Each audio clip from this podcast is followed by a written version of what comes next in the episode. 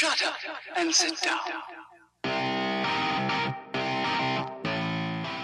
Welcome to the Edu Third Space podcast, where we address the important questions what is education, where does it occur, and who gets to decide. Hello, listeners. Welcome back to Edu Third Space. I want to start by apologizing for my absence. I recognize it's been about a month and a half since I posted the last episode. Um, I am in the final stages of getting my PhD, the biggest final stage of dissertation writing, and I needed to take a month to just solely focus on that so that I could send it to my committee, move on to the next step. So that's what I was working on during my absence. Today's episode is a continuation of the theme of the last episode, which is the who gets to decide question um, that Edu Third Space aims to address. So, in the last episode with Colleen Palicki, we talked about local decision making regarding schooling. Today, I am speaking with Jeanette Deutermann, who co founded Long Island Opt Out. So, that is a parent group who advocates around reducing at a minimum the number of standardized tests that are taken in the state of New York. And there are similar efforts going on in other states. So I speak to her to get more at the parent side of decision making. So the episode with Colleen Palicki talked about parents serving on boards. So that was more of an official um, decision making body. Whereas in this episode, we talk more about kind of grassroots efforts that parents engage in to try to influence not just their local school, but um, state policy around K through 12 education. In this episode, we also get into, at the end of the episode, a little bit about kind of outside influence on K through 12 public schooling, and that might be a topic that we explore again in the future. So I didn't really go too deep into the issue with Jeanette, but perhaps um, another guest, we will get into that issue a little bit more. I should also let you know that right now the podcast part of the website is not up because I'm updating the images that you click on to get to the episode. So it will reemerge soon enough, but if you check it within the next three days after this episode is posted, it might not be available to you. As always, I hope you enjoy this episode. And if you haven't already, please su- subscribe wherever you listen to this podcast and leave a review. Hi, Jeanette. Hi. Thank you for coming on the podcast today. Um, so, for our listeners, today we're going to be talking about i was just mentioning before i hit record that one of my interests is in local decision making which could go all the way down to the parent. And what we're going to talk about today is a group that you're involved in. Um, we can specifically talk about that group and obviously deviate from it. Um, long island opt out which you can tell us a little bit about. But first can you just kind of give me a trajectory of your involvement in education, the system of education, or informal, um, or all of it up to this point? Sure. Um, uh, I'm a product of educators. So my father was a physics teacher at a local school, um, local district on Long Island. Um, my sister is a school psychologist. Other sister is a special ed um, teacher. I've had I have aunts and uncles that are teachers, so I kind of come from the education world. Um, and when I um, I almost became an educator myself, then I switched gears and then kind of came back into it. Um, I had worked uh, as a teacher's assistant down in Maryland. Um, when I came back to Long Island after a number of years living in other states, I worked for um, a school called EAC. It was a like an alternative high school uh, where public school kids would get sent and, and taught at the school. So I did that for a number of years, and uh, then was working as a parent. and uh, I had my own business, but I was but in, in parenting is where my real passion for advocacy came in. Um, as my own kids started their schooling and when they were young. And then when Common Core and testing all came into the grade, my, my older son was in third grade when all of it came in to the third grade. So he was the year that was probably the most impacted by all this. Um, and watching, you know, what was happening and recognizing that something was severely wrong and asking a lot of questions from educators that I am in contact with and that I do have in my own family, I started to get a picture of, of just what the problem was. And I honestly could not believe what had, you know, what had slipped through without most parents having any idea what was happening and what was going on. And then to hear that teachers couldn't talk about it um, was mm-hmm. the most you know the, the, the biggest red flag for me was when teachers kind of felt like they had to whisper about it when i asked. Um, and i just thought that this is this something so so wrong with that um, when this is like this like dirty little secret that no one can discuss of how bad things are getting right now. So um, just i guess part of my personality and and not liking what I was seeing with my kids, I, I decided to do something about it. Um, so I figured I'd start raising some awareness. Um, I recognize that uh, one of the methods that you could push back against all this is opting out um, of high stakes testing of those three through eight tests. Once I realized the mechanism and learned about the mechanism of how you can actually do that, um, you know part of at first it was like all right i'm, I'm going to just do this for my kid and then hearing other parents talking about the same problems they were seeing with their own kids and how miserable their kids were and and the school anxieties that were becoming um, an epidemic i just realized i couldn't in good conscience like you know have my own kids you know the way i looked at it like protected from this and then listen to other parents you know in the same boat. So um, so then I started to advocate and, and get people um, aware of what, what the situation was and what they can do about it. And it kind of just snowballed from there and sort of took over my life because it uh, turned into almost a full time job um, for a number of years. So that's kind of where I'm still at. Uh, I have a statewide organization as well.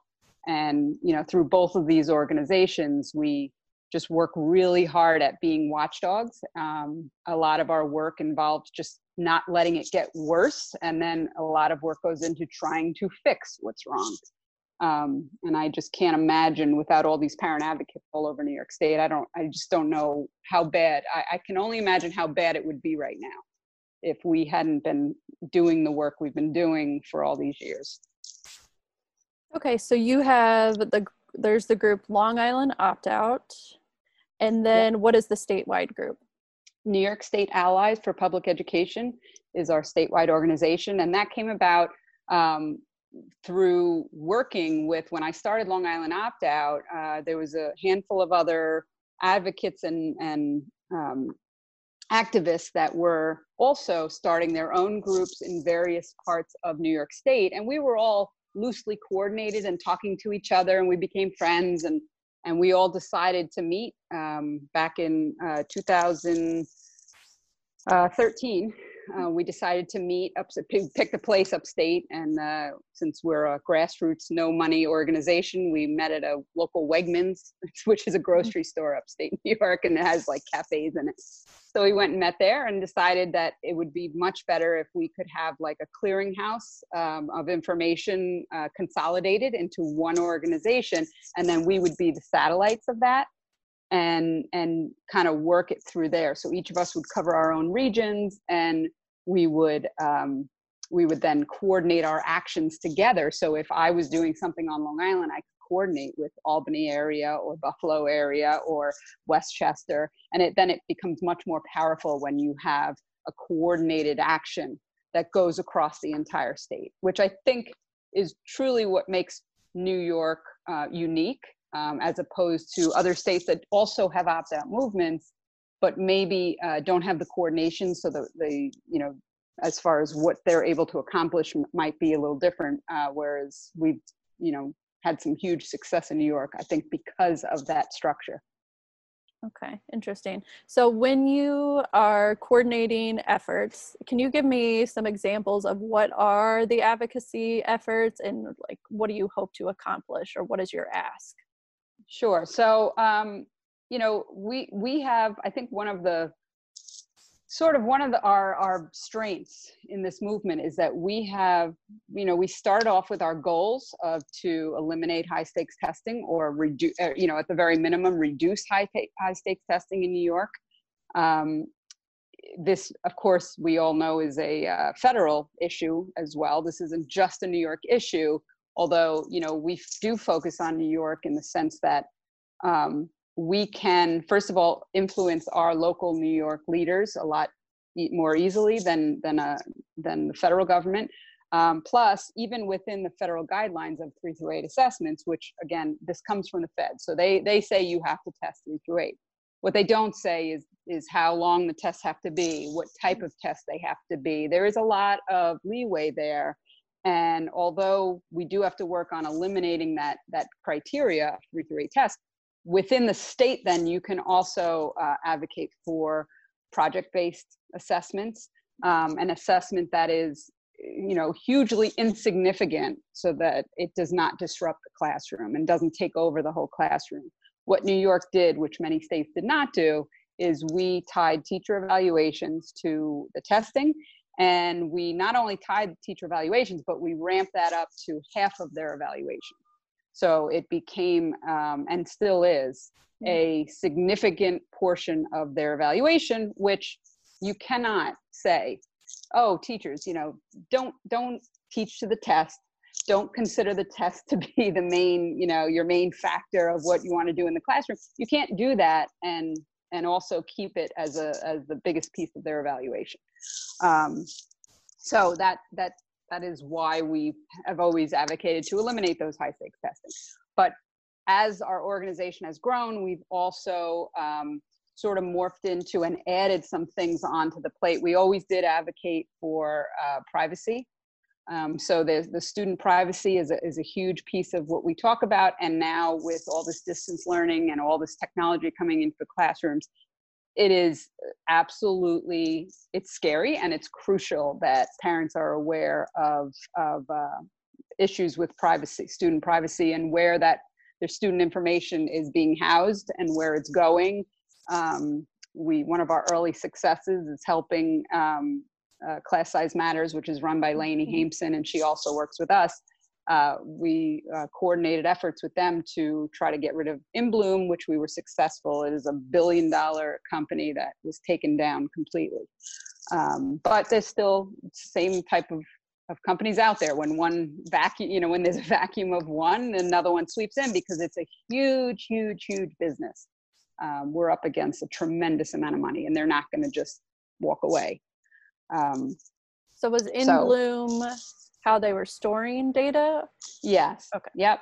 It was a data storage, and InBloom had all sorts of, uh, you know, where they they all these companies, you know, they'll say, yes, we'll protect your data. And they say, but if anything happens, it's not our fault. And, you know, we, we put it in the, you know, we put it in their, uh, our contracts. And, and so it, it then, and they can also, uh, FERPA laws were changed so that they could sell to third party vendors if the vendor is, is a, you know quote education service. Um, but you know this this just loosened so many of the restrictions uh, to make it so that pretty much you know data is just sold all over the place now. And we all know about the breaches you know there's continual breaches from from all all different data sources. Um, you know one of the things with with the privacy is you know we work with districts in in trying to ensure that they understand what they're doing when they sign up for certain services. You know there's there's things that that house for instance um, when schools sign up for they use a program to sign up for sports. Now within those sports signups you have medical records being uploaded you have all sorts of and in some of them if you read the fine print it will say that they are not responsible if there's breaches or that they may share this with a, a, third party or they you know there's all sorts of fine language that people don't read and the districts don't always read. So we try to um, sort of help parents to navigate some of those things. Okay and you mentioned project-based assessments. So do you typically advocate that teachers are more in charge of assessments or schools or districts um, like how do you see that? I mean you mentioned that federal government obviously the policy comes from there so that's a whole other ball game but from what you're able to control or influence or attempt to influence how do you see project based assessments playing out? Okay so so the biggest problem with the assessments we have now that are not project based that are multiple choice um, they're uh, what they do is not just the day of the test. So everyone says oh well you know you know yes we opt out and okay so it's good. No it's not doesn't mean that everything's fine as long as you opt out of the test because there still needs to be um, the reason why we advocate for changing the tests and making the test different is because once you have a standardized test that's again going to be a high stakes test meaning things are attached to it whether it's school funding whether it's schools ranking um, whether it's uh, you know the teacher evaluations whatever if you're attaching things to that test and you're not just using it diagnostically again a good test should be especially for elementary kids and middle school kids a good test should be diagnostic strictly diagnostic.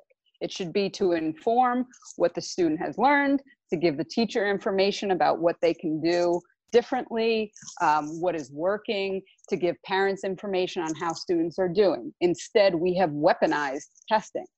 And that's the test that we're, we're using now is tests that you know if you don't do well it's not a it's not just a diagnostic indication of what we need to work on it's now used as a weapon and punishments are attached uh, so that's that's what has happened. And these tests when they're multiple choice you know you'll see if you look at a lot of the curriculum now the cu- curriculum material in elementary school it's all in multiple choice format because everything is geared towards getting kids prepared to understand how to take a test like that. So instead of it just being okay well we'll you know when when when we were in um, when i was in elementary school um, you know the test we didn't even know when it was coming. We didn't even know you know we i don't remember it. I have no memory of it. It wasn't a significant part of our education. Um, and they truly did just use it to see where everyone's at. Now the entire year is geared towards how do we prepare these kids to take this kind of test. They have in kindergarten they already start to teach kids how to bubble in um, the circles. Uh, they're already doing testing in kindergarten. They're doing testing in first grade, second grade, and again, it's all gearing them towards this type of way, uh, this this way of learning that involves standardized testing. Uh, and it's so perverse to to what you know young children the way they should be learning. Um, so project-based learning definitely is more geared towards you know the way students learn, the way they learn best um, it's a collaborative effort. It's not uh, it's not siloed like okay this skill we're going to multiple choice test this skill. Project based learning is more of a development of skills in general. It's soft skills. It involves um, you know working with other students uh, communication. It you know they they learn how to also cross discipline so they'll pull in you know, I, I visited a um, the consortium schools, and I know I'm bouncing around a little bit.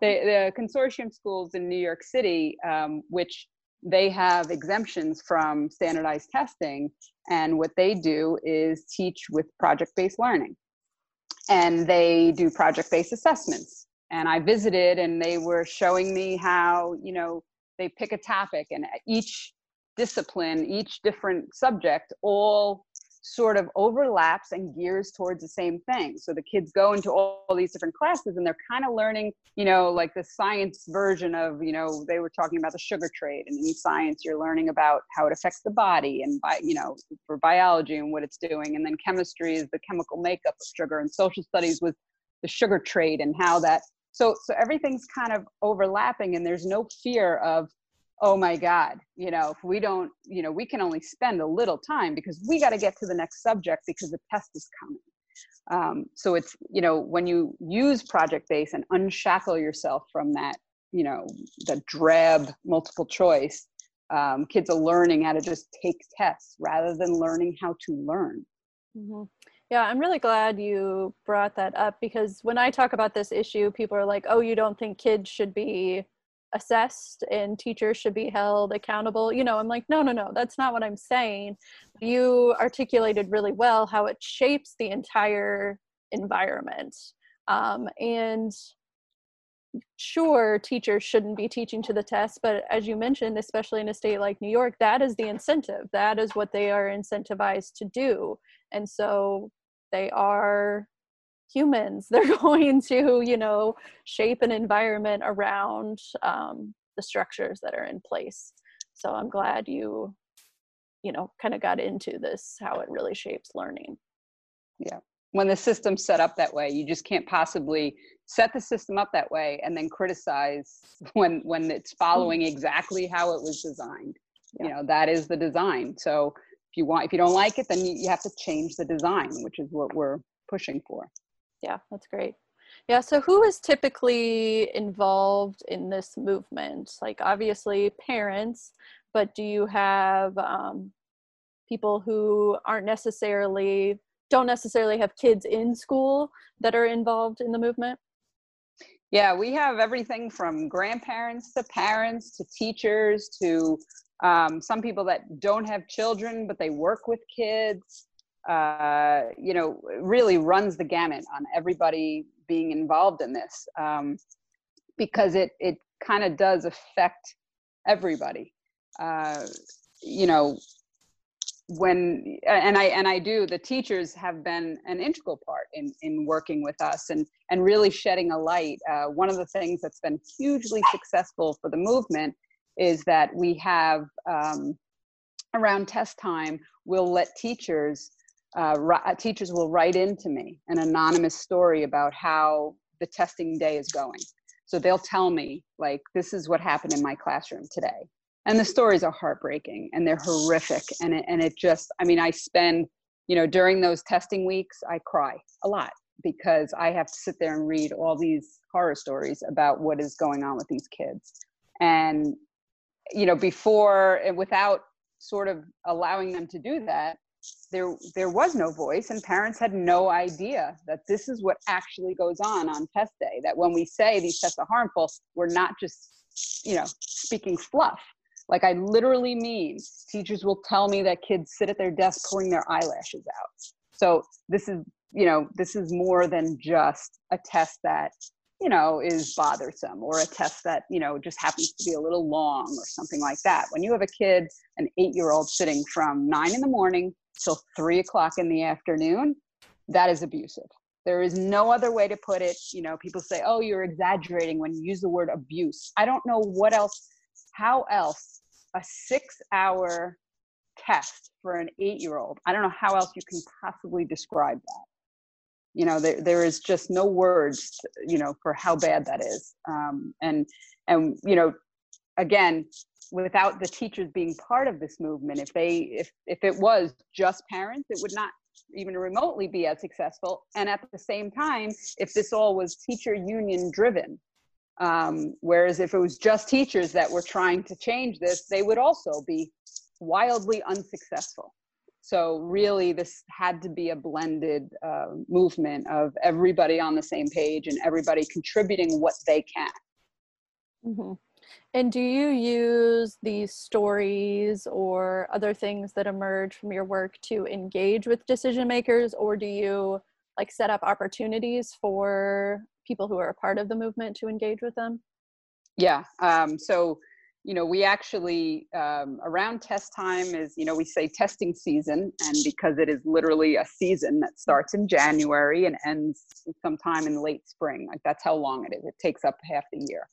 And during testing season, we start to what we do is we also help parents to advocate so a parent will write in and say you know my district they just told the kids that if they opt out they're not allowed to be on their sports team mm-hmm.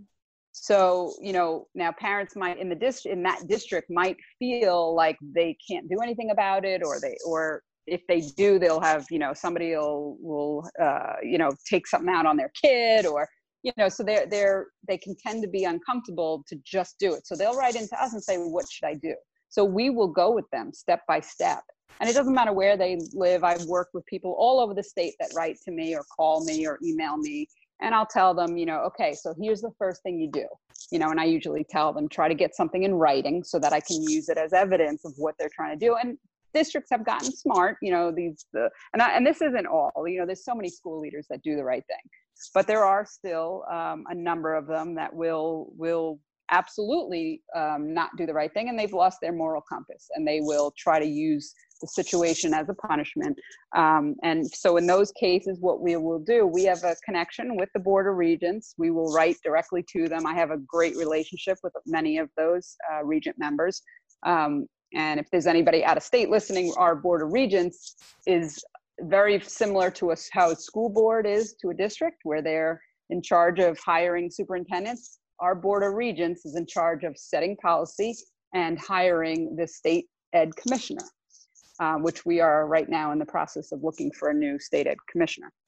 So you know we will send the message along of the stories that we're hearing or a teacher might say to us listen my administrator is telling this to parents so again, it's like whistleblowers. So we will take that whistleblower information, we will send it along up the chain, and usually the Board of Regents, um, if it is uh, something where where it is a clear violation of policy, they will step in. They will call the administrator. Uh, they will write a letter. They'll put out a, a public notice. Um, when it was a couple years ago that there was a number of these cases coming up, and and after a while, and they some of them were so heartbreaking and, and awful that uh, the Board of Regents actually put out a memo, um, kind of admonishing school administrators for what they were doing, and said, you know, this is like unacceptable, and put out a public notice. And um, so that was great because then parents had something to go back to their district and say, wait, you can't do that. See, you know, this came directly from the Board of Regents. So through our networks, parents having the information gives them the tools to be able to advocate. And then they feel comfortable. They, nobody wants to go in and fight for something that they don't really know what they're talking about. So we make sure they know exactly what they're talking about. They have the documents. We back everything up with like okay so here in the manual here's what it says. Here's what you can do. Here's what you can't do. And we give that directly to parents. And then they're they have that knowledge to be able to then go and advocate Okay, are you familiar with other states that have similar uh, networks or groups? Yeah, there's a lot of state. Almost every state has some kind of opt-out movement. Um, like I said, you know, there's a lot of them that aren't necessarily coordinated across the entire state. Like there'll be pocket areas where there's like a you know an organization in one pocket area that's super you know charged and, and really organized and does what they can do um, but yeah many states have have these uh, you know every state is different. That's that's the hard part. Is every state has their own rules their own regulations their own you know our when we first started it was because there was a little loophole in our testing um, regulations. And we were able to kind of exploit that and and opt out of the test and you know once we started doing it it was like kind of too late for them to change any of that. So so we continue to use that. Not every state has that. So some states it's a lot harder. Some states like Florida, uh, they tie their test scores to graduate uh, to advancement to the next grade. That again puts another roadblock into trying to you know opt out or advocate or whatever. So there's a lot more um, roadblocks that have been established. But slowly, a lot of these organizations, just like ours, are you know they're they they just have to keep fighting, keep fighting, and and kind of digging away at at the situation. Okay, and do you uh, communicate with any of these other groups? Um, no, you mentioned there obviously each state is different, but have you learned tips from other groups? Sure, um, and we actually because because we were kind of the first uh, state to really ramp up and get very successful with the opt-out movement. So I try to help other mm. states. So I um, you know, every year there'll be a handful of people from other states that will call me and ask for help, and I'll give them. I wrote out a, you know, a whole, um, you know, sort of manual on on starting an organization or starting a local group, and and what some tips are to do that, and I'll give them that, and I'll talk to them for as long as they need to on the phone. Um, occasionally I've gone, uh, like I was in Massachusetts speaking because the, the organization there asked me to come speak. Um, so, you know, I'll, I'll try to help other states wherever I can to try to help them to sort of duplicate what has been successful in New York. Okay. And is there anything that you're currently working on? Any advocacy efforts or? Yeah, so um, right now we're trying to help with what see what's great about when you get to this level so we you know we've been doing this for quite a long time and we have sort of earned our seat at most tables so when there are um, official uh, like right now our board of regents is holding um, task forces on the reopening plans. Mm-hmm. So, uh, you know, they've taken leaders from different organizations and from schools and from dis- uh, various districts. And, you know, we were invited to be part of that. And we're sitting on almost every single uh, task force meeting day. Um, I'm going to be sitting in on Wednesday for the one for Long Island and, and uh, New York City. And again, that's that's because they now you know we're not just banging at the gates you know that there is something to be said about standing at the gates and screaming you know that, mm-hmm. that's kind of how you start You're, you have to you have to be scrappy and you have to you know just be willing to be you know screaming as loud as you can and not stop um, then it then it starts to switch and once you build up enough momentum and you have enough success then people start listening to you uh, we've you know, politics was never something I wanted to really intertwine with. And fairly quickly on, we realized that politics, there is no avoiding politics. This is education issues now are politics. Um, so we had to get involved and we had to start, you know, pushing for certain people to get elected, um, you know, based on because they're the ones setting the policy. In New York State, most of our, you know, horrendous education policies have been passed by Governor Cuomo. Um, and you know that that's something that what if we can get our assembly and, and senate to at least take up the causes that we want and push the governor to change some of these things and he's even backed off on a lot of these things that he was pushing um, he actually called me once and, and asked mm. what what i what i want him to do um, and again it's because politicians recognize that we are a huge force i mean when you have 250 thousand parents in one state out of so it was like a, a 20% of the entire school population mm. all working in concert and doing taking an action together that is a huge voting block so you know we started getting invited to a lot of things. We i have politicians that are constantly reaching out to me asking for an endorsement or asking for me to help them with their education platforms or um, just wanting to have a connection you know with me and ask me what you know what it is that they should be advocating for and what, what it is that us parents want. Um, and that's a lot that's strictly based on numbers. If you get the numbers and you show on paper how big you you know your movement is and how many people are all doing this that allows you to then use that um, to your advantage and and get some of the things that you're fighting for um, so now we do get invited to sit in on a lot of these things. Um, we have a direct line to a lot of policymakers.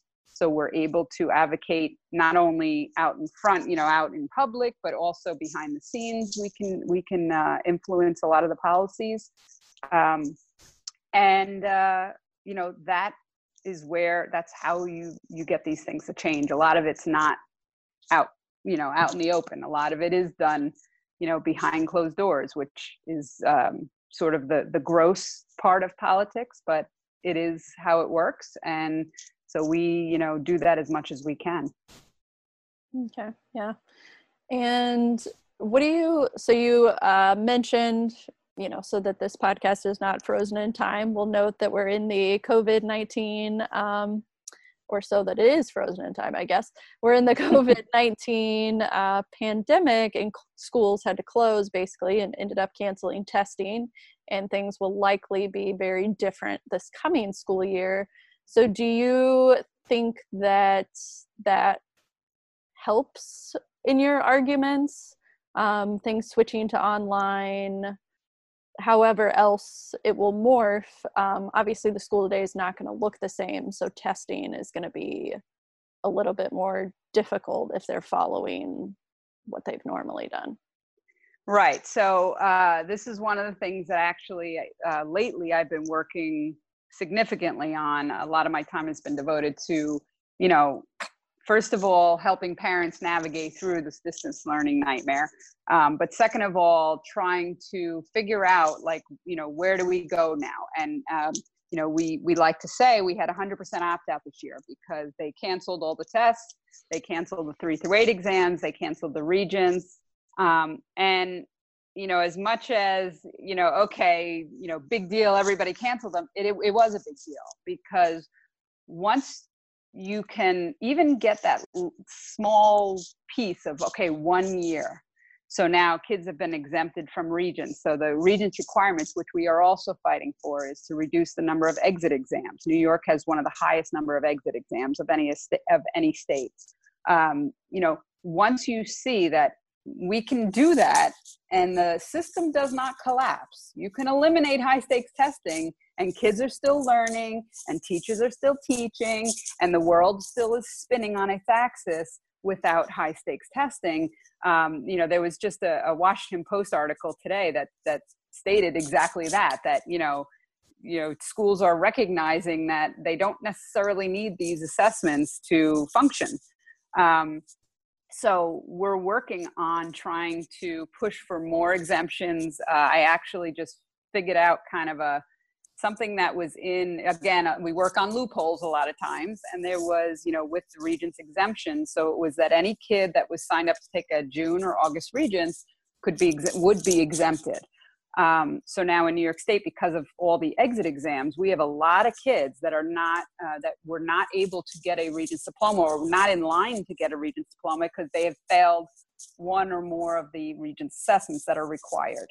So what we realized is teach is is that any kid that has failed a regents can say i would like to sit for the regents again and take retake it if they have passed the regents course. So what we started telling parents to do inform your school that you're quote you've been tutoring them at home preparing them because it had to there was like a hmm. caveat in there that as long as the student is preparing but it, there was no you know restrictions on how you're actually preparing for that. So as long as the student is quote preparing for the exam and indicates that they would like to sit for the exam if that's the case they are now exempt. So this could potentially open the door for thousands of students across new york to now get that regents diploma after passing all of their regents classes and just happen to have failed the regents assessment. Um, so that was a big deal and it and it actually is um, you know just one of the things that we're we're trying again parents you know and, and, not everybody's on in our network. So of course there's a lot of parents out there that wouldn't still aren't going to know that and still may not be able to take advantage of that. Uh, i actually spoke with state ed and urged them to put it out there and and let parents know but of course they, they won't do that. But mm-hmm. but um, at least uh, you know i tried to see if we could include but you know so now it's just getting the word out and putting it out through all our networks like hey this is this is something out there that you can take advantage of and hoping that that more people do. Um, but with you know the upcoming assessment so i spoke to them also about you know january regents. Uh, our district gives the ela regents in january. These kids now have missed the significant piece of of the ela uh, regents um, preparation because uh, the ELA Regents is not attached to a specific class. It's more of a cumulative skills class, uh, skills test. Mm. So these kids are going to not, they're going to come in there with a big missing chunk. And are they going to be ready for that January? So, you know, we're likely going to see uh, at least January tests being, you know, uh, also exempted and potentially even next June uh, if things go the way we think they're going to go, which is going to be um, they're looking at split schedules, uh, kids coming doing half distance learning, half learning in school.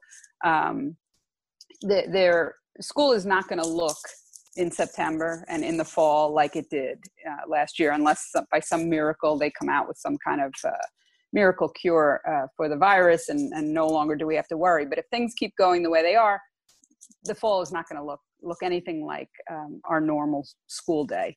Uh, and we're just having to, we're going to have to prepare for that. And we're going to have to advocate for testing um, to, to be halted, to take that off the table. And again, this is like chipping away at the whole mm-hmm. system little by little. We keep chipping away and saying, see, you know, see, we can do this and maybe we should. And, you know, project based learning, we could actually do project based assessments you know at home or partially in home and school because it isn't a, a sit down, you know, type of test. the SATs, that's another big thing. Mm-hmm. Um, SATs being canceled and all these schools going to SAT optional, even if it's just for two years, that could end up being being the way they continue because we already know that hundreds of colleges are SAT optional even before mm-hmm. this. So now to think that you know we this this whole pandemic could actually be sort of the linchpin in some of these um, high stakes testing is is sort of the one real bright spot in all this. Um, but as far as distance learning and using this technology, you know, this has been um, you know a real difficult thing and and to hear you know like our governor was oh you know maybe we need to rethink how we educate kids and hey look how great this is working and to that i say oh my god you're so not in reality of what parents are going through what the kids are going through. Um, for the majority of kids distance learning does not work. Uh, we're just getting by. We're just managing. I call it crisis schooling. It's not it's not distance learning. It's not homeschooling. It's crisis schooling. And that's something that okay maybe we can sustain for a very short period of time during a crisis but it is no way um, should it be looked at a model to take over you know what traditional learning looks like yeah yeah, they often forget the conditions under which this is occurring. And obviously, they're not in people's homes, so they can't really make any assessment about. Is even, um, you know, I've talked to home educators, and they're like, this is not homeschooling. Like, this is not how it works nope. for us when we do it. You know, we're outside the home, we're going to different groups, we're meeting up with other groups of kids. So it's just right. the conversations around education are just, they're not it's people who obviously don't know how this is all actually playing out in the home. Right. Right. Yeah, and I like your mention of project-based learning because that is something that you know you could do that anywhere. So if you're going to adjust, I think that would be a way to keep kids engaged. And we warn against screen time all the time. So do you really want right. to, you know, really sit them down in front of a screen? Right. Right. These kids have to sit for, you know, my kids would sit for three hours and then I, I, had a rule that you know once they sit for three hours that's it you're done you're not sitting any longer um, you know and and for these little elementary school kids was even worse you know for them to be sitting that long in front of a in front of a screen in the same chair. Like people like oh come on they they sit for six hours at school. Yes but they're socializing they're moving around they're playing they're learning they're they're talking to peers they're moving you know they're going to lunch they go at home you're talking about sitting in the exact same chair at the same table for hours on end. It's just not a healthy environment for them to them to continue. Um, and and something I, I you know when we do talk about project based learning um, you know that's i get asked a lot like well what you know what would you so what do you want? And you know what i say to people is we need to really truly reimagine the way that we're teaching kids. I don't want to go back to before standardized assessments and just go back to the way it mm-hmm. was because I don't think that was good either. I think our model of schooling. Somebody just said to me recently that um, that they had heard a, somebody taught doing a talk and they said, you know, it's the only education is the only example of where you could go to 1950 and walk into a classroom and then go into you know two, 2020 and walk into a classroom and you wouldn't really notice the difference unless you looked at clothing or something like that. You know we're literally teaching the way we've been teaching for a hundred years. Yeah um, smart and boards I do, instead of chalkboards. Right. Mm-hmm. and i do think that model has to change. I think that we do need to start looking at alternative ways of collaboration with kids I think we need to increase our, our recess time and time, you know, of kids learning outside has decreased dramatically. Um, kindergarten kids now spend 20 minutes at recess. That is disgusting to have a kindergarten class be outside for 20 minutes a day. That is just, there's no, no way that that is acceptable. And yet that is everywhere. And 20 minutes is a, is a good amount of time. Many schools have 10 minutes for these five year olds to be outside playing um, kids i'm seeing kids that just have no self-regulation anymore because they're not learning those skills. And that's where you learn those skills is out on the playground. You don't learn them sitting at a desk with a teacher monitoring their every move. You learn that during free play. You learn that running around. Kids don't necessarily have that after school anymore like they used to. So now in school is where a lot of them do have to learn those soft skills um, and and that is one thing that we've we've been really negligent um, in in taking away. And when you know we've had some things in new york that have contributed to that which is uh, you know changing the way we count minutes of the school day and they didn't allow and they changed it to not allow recess time. Um, so schools said oh geez you know we have to have these minutes and so well let's recess has got to go. Um, and that needs to change and that's something that we're definitely advocating for. Um, but you know having kids learn through hands-on having them do things where um, you know the, the old saying teach kids uh, you know how they learn not not having kids learn the way we want to teach mm. it, it's you know the opposite. You look at we say child first. That's one of our mottos children first. So you look at the kid and and how does this kid learn best and that's what you do. You don't say you're going to learn the way i'm teaching this class and this is the way this is our structure and this is how many minutes we're doing this and that. There has to be flexibility and there really should be this whole new um, concept of you know having them you know my, my ideal classroom would be where the kids are literally doing hands-on fun activities throughout most of the day that can all be incorporated into education yeah there's been um, a lot of talk about project-based learning um, and it's gone on for a while um, I do think part, you know, more recently, this idea of, um, I'm like blanking on the word that I want to use, but um, like innovating in schools. The idea of innovating, and you know, that's the original purpose of charter schools was to innovate and then that could be brought into the public school system obviously that's changed quite a bit since the original conception but there's been discussion of innovating changing the model whatever do you actually see it happening i guess you can hear the little bit of the cynic in me coming out but yeah do you foresee yep. this it is it is change? a this the school system is a massive I, I think when I think of it, I think of like this giant metal wheel that it weighs, you know, many many tons and and just doesn't want it's rusty and it just doesn't want to turn. And i think of what we're doing is you know greasing it and sanding it down and getting it so that it has even potential to start shifting. Um, you know you talked about uh, you know the local local advocacy and going down to the local level this is where it comes into play board of ed elections. Or um, you know not every state has small districts like new york. We are you know we're lucky in that our board of eds are very small and incorporate um, you know only a few schools where most states their board of eds encompass a whole entire county. Mm. um, so we have to take advantage of our system and our structure and make sure that we get people into those board of eds that do have a vision for changing things. Because you can have uh, for instance Comsewogue school district. I'm going to use them as the example because what they have done has been you know unbelievable. They have changed their entire high school to a project based learning school.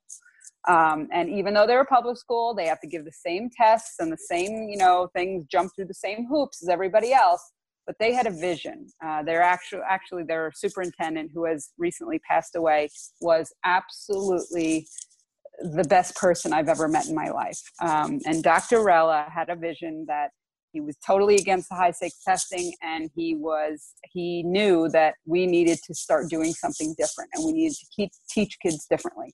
He had the courage to do it. He had a school board that backed him 100%. The teachers all got on board um, it was like a, a, magical sort of you know mix of all three things the board of ed the teachers the parents and and the superintendent. And they did. They they changed that district and changed the the way that they were doing things. Um, when you see consortium schools again they do things very out of the box. We're pushing to open up the consortium schools so that more schools can apply to become a consortium school and that would allow them to be free of the assessments and who knows what can happen i think we need to unshackle ourselves from the assessments to see what the possibilities even are and we have to stop being afraid to make those changes Uh, we have to stop being afraid to say, you know what, let's do something different. And we might say, oh, that starts with the administrators, but actually it starts with the parents. So if the parents get a board of ed in there, and if the parents start supporting those new ideas, um, our district changed the regents assessments uh, and the way that they're uh, factored into grading because my superintendent wanted to decrease the dependency on assessment scores and he wanted to de-emphasize them. So we put in a do no harm where our kids um, their regents scores do not factor into their gpa unless it helps their gpa if it's going to hurt their gpa they're just on the transcript as a separate score and don't factor in. Now you know you had to have parents support this if the parents said no no we don't want that. We want the scores all counting no matter what. My kid you know i want my kid to care about the test then then that would have been difficult to do. Um, the teachers had to be on board with that. Most districts the teachers are the ones that have blocked all of all of that. Um, other districts have tried to do it and the teachers unions um, fight against it. And claiming that kids won't try. Well, in our district, we've done it now for three years and the scores have gone up. They've either stayed the same or gone up. Kids did not stop trying, they do not take it any less seriously. The kids that really always have tried hard are still going to want a good score to boost mm-hmm. their GPA. And the kids that never really cared weren't going to care in the beginning anyway, and they're going to get the same score they always did. No kid goes into it saying, oh, well, since it's not factored into my GPA, I might as well fail it it's still graduation requirements it's still you know high stakes in that in that setting. But all it did was decrease the value and make it so that you know the test didn't have to be everything. Mm-hmm. um, and that's the kind of thing that has to happen and that takes courage. Our superintendent said we're doing this. Period. Mm-hmm. we're doing it. Um, and and i'd love to see more of that but like you said this is a, a cog that that doesn't want to turn um, so it's taken, now we have, again, I'm seeing over seven years. Now I'd like to say I saw it over two years and it takes a long time, but things do start slowly shifting. Right now we're, they're going to be hiring a new super, um, new um, state uh, commissioner. That could, depending on who they choose, we could see massive, massive change in that direction if they get the right person do I believe that they will definitely get the right person? No, I don't have full faith in that. Um, you know, a lot of times it's it, they they will hire who kind of just seems like you know average, you know, and somebody who doesn't make too much waves, somebody who isn't gonna you know either way upset the apple cart, somebody who's just gonna keep the apple cart just upright. We don't want the apple cart to just stay upright. I want to kick the thing over and i want to say let's let's just like you know right now especially with what's happening with the pandemic and with you know quarantine let's let's throw it all out the window and let's see where we what we can get out of this. Let's let teachers actually do what we know that they've been trained to do which is actually teach with with this open book of of ideas and not box them in and say you know here you go here's your script here's the tests and get them all to pass this test you know let's let's let's open this up.